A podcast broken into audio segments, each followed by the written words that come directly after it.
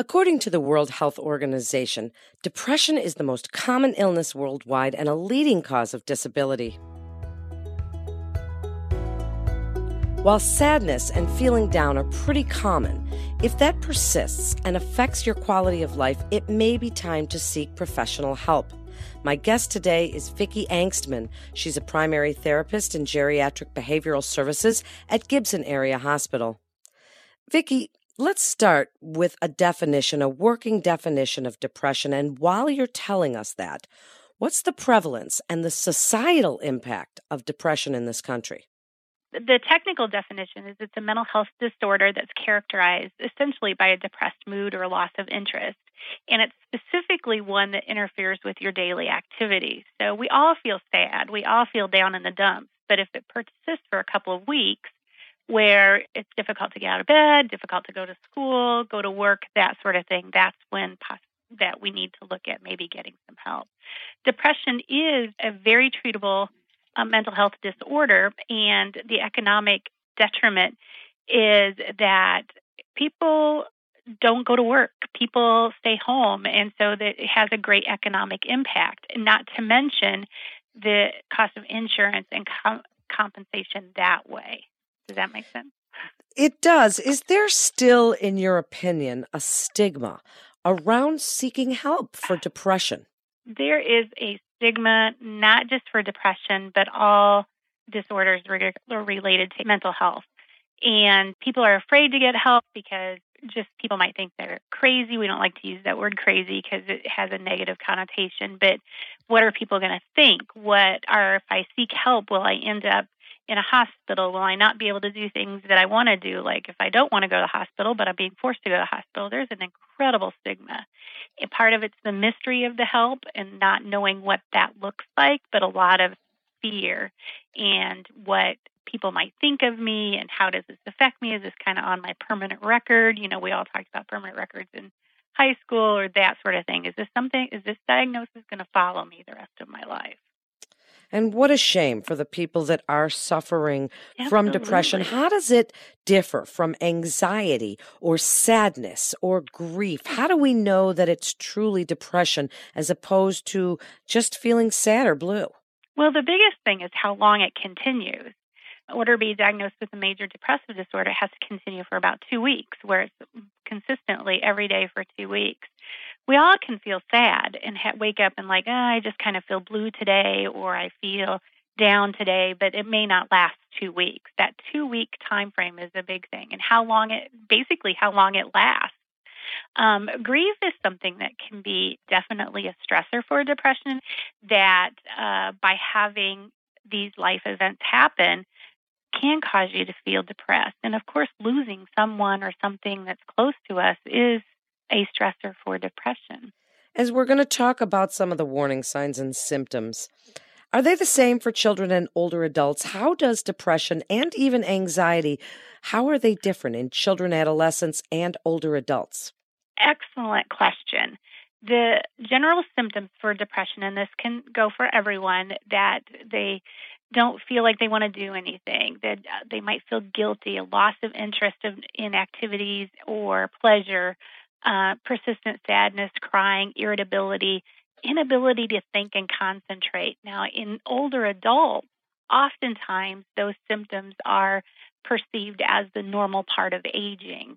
Oh, well, you know, grandma's just irritable because grandma's old, or grandpa doesn't want to get out anymore because he's old. Oh, they're supposed to move slower because they're old.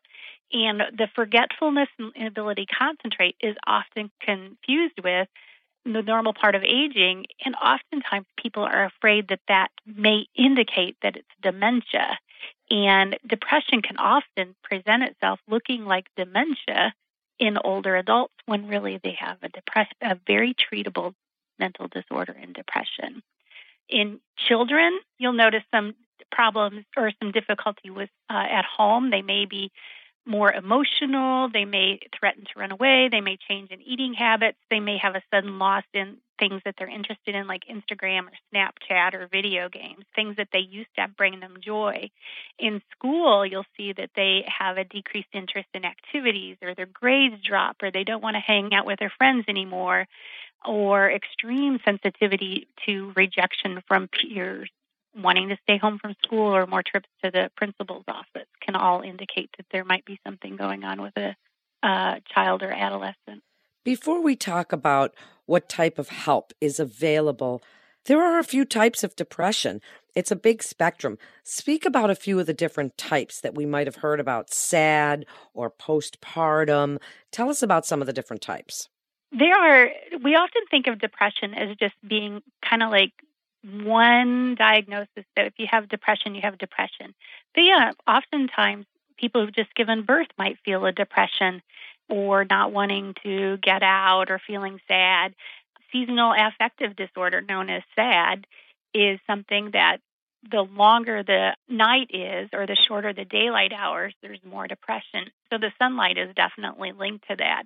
That we, we see that people get more depressed in the wintertime than in the summer some hormonal changes, like with teenage girls or women going through menopause. All of these can affect how we feel and how we react. And there's many different, you use the word spectrum, that depression can go on a spectrum from mild to moderate to severe. So, I mean, it's just a whole gambit that really we look at and trying to pinpoint that down. And that's where uh, therapists and psychiatrists can help out with that. Tell us about what you can do for people that are suffering somewhere on that spectrum, some form of depression. Tell us about some of the different treatments that are out there. There are a number of different treatments. Psychotherapy, which is kind of like a, a can be a scary word in itself, but we'll just say therapy, where you get to you come in and you talk to a therapist or a counselor, and they help you just kind of talk things through and maybe seeing things from a different perspective or gain a better sense of understanding. So many people, when they're depressed or anxious, have a thought pattern or a belief that this is how something is. And generally, it's more negative, like, oh, I can't get a job because something's wrong with me. And talking with a therapist or a counselor helps them to see past that negativity. There's also meeting with a psychiatrist who oftentimes is our person for uh, prescribing medications and antidepressants and anti anxiety medications, which is a wonderful complement to therapy, to, uh, talking with a therapist, because the two together is really very, very helpful. Sure. And those are very effective treatments, and, and you explained it so very well. Tell us a little bit about telepsych and outpatient therapy. Oh, and as opposed to intensive outpatient programs and inpatient therapy and when that might be required. At Gibson Area Hospital, we have what we call telepsychiatry, and which is a very beneficial and it's actually something that is very helpful because psychiatrists are uh, in short supply. So, what telepsychiatry is, is actually the patient gets to talk with the doctor over a TV. It's a very secure, HIPAA compliant, so there's no chance that anybody can kind of tap into it and hear the conversation.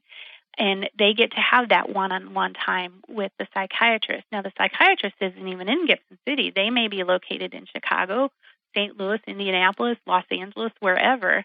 But because of that shortage, this is a way that we can get help to our rural clinics.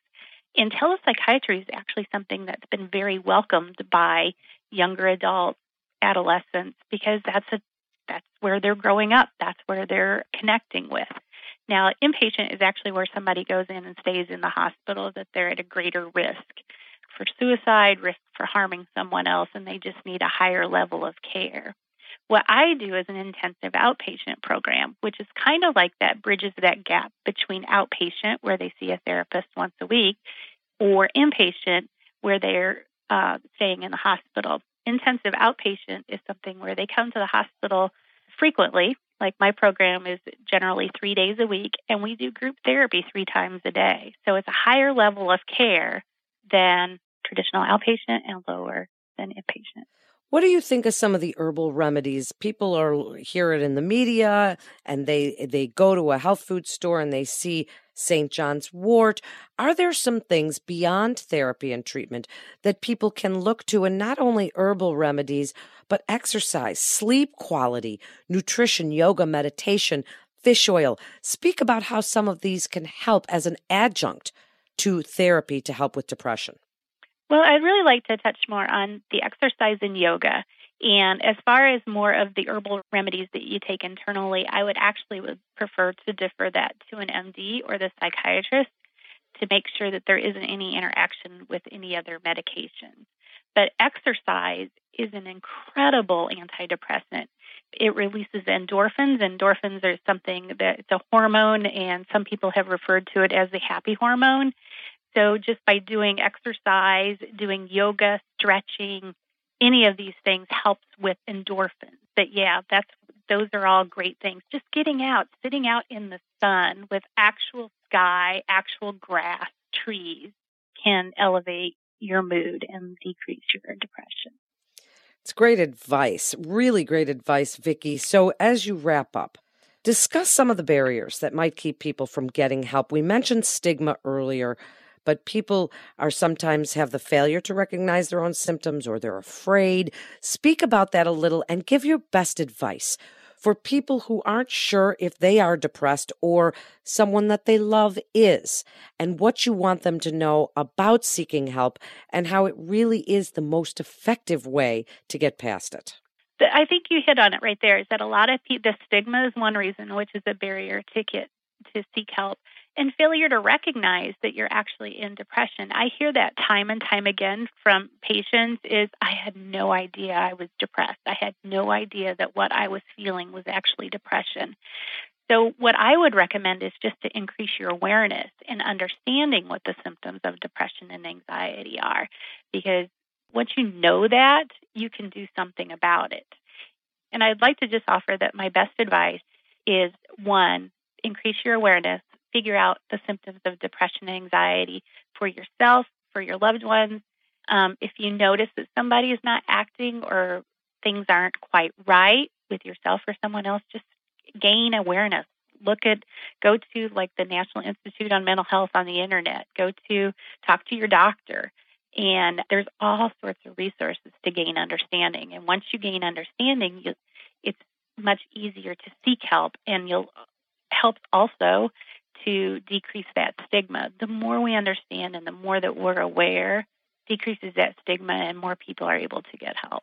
Absolutely true. And thank you so much, Vicki, for coming on and explaining, sharing your expertise and explaining something that many people don't want to discuss because, as you say, they may be too embarrassed or even not really aware. So it is all about awareness and education. Thank you again for joining us. For more information, please visit gibsonhospital.org. That's gibsonhospital.org. This is Melanie Cole. Thanks so much for tuning in today.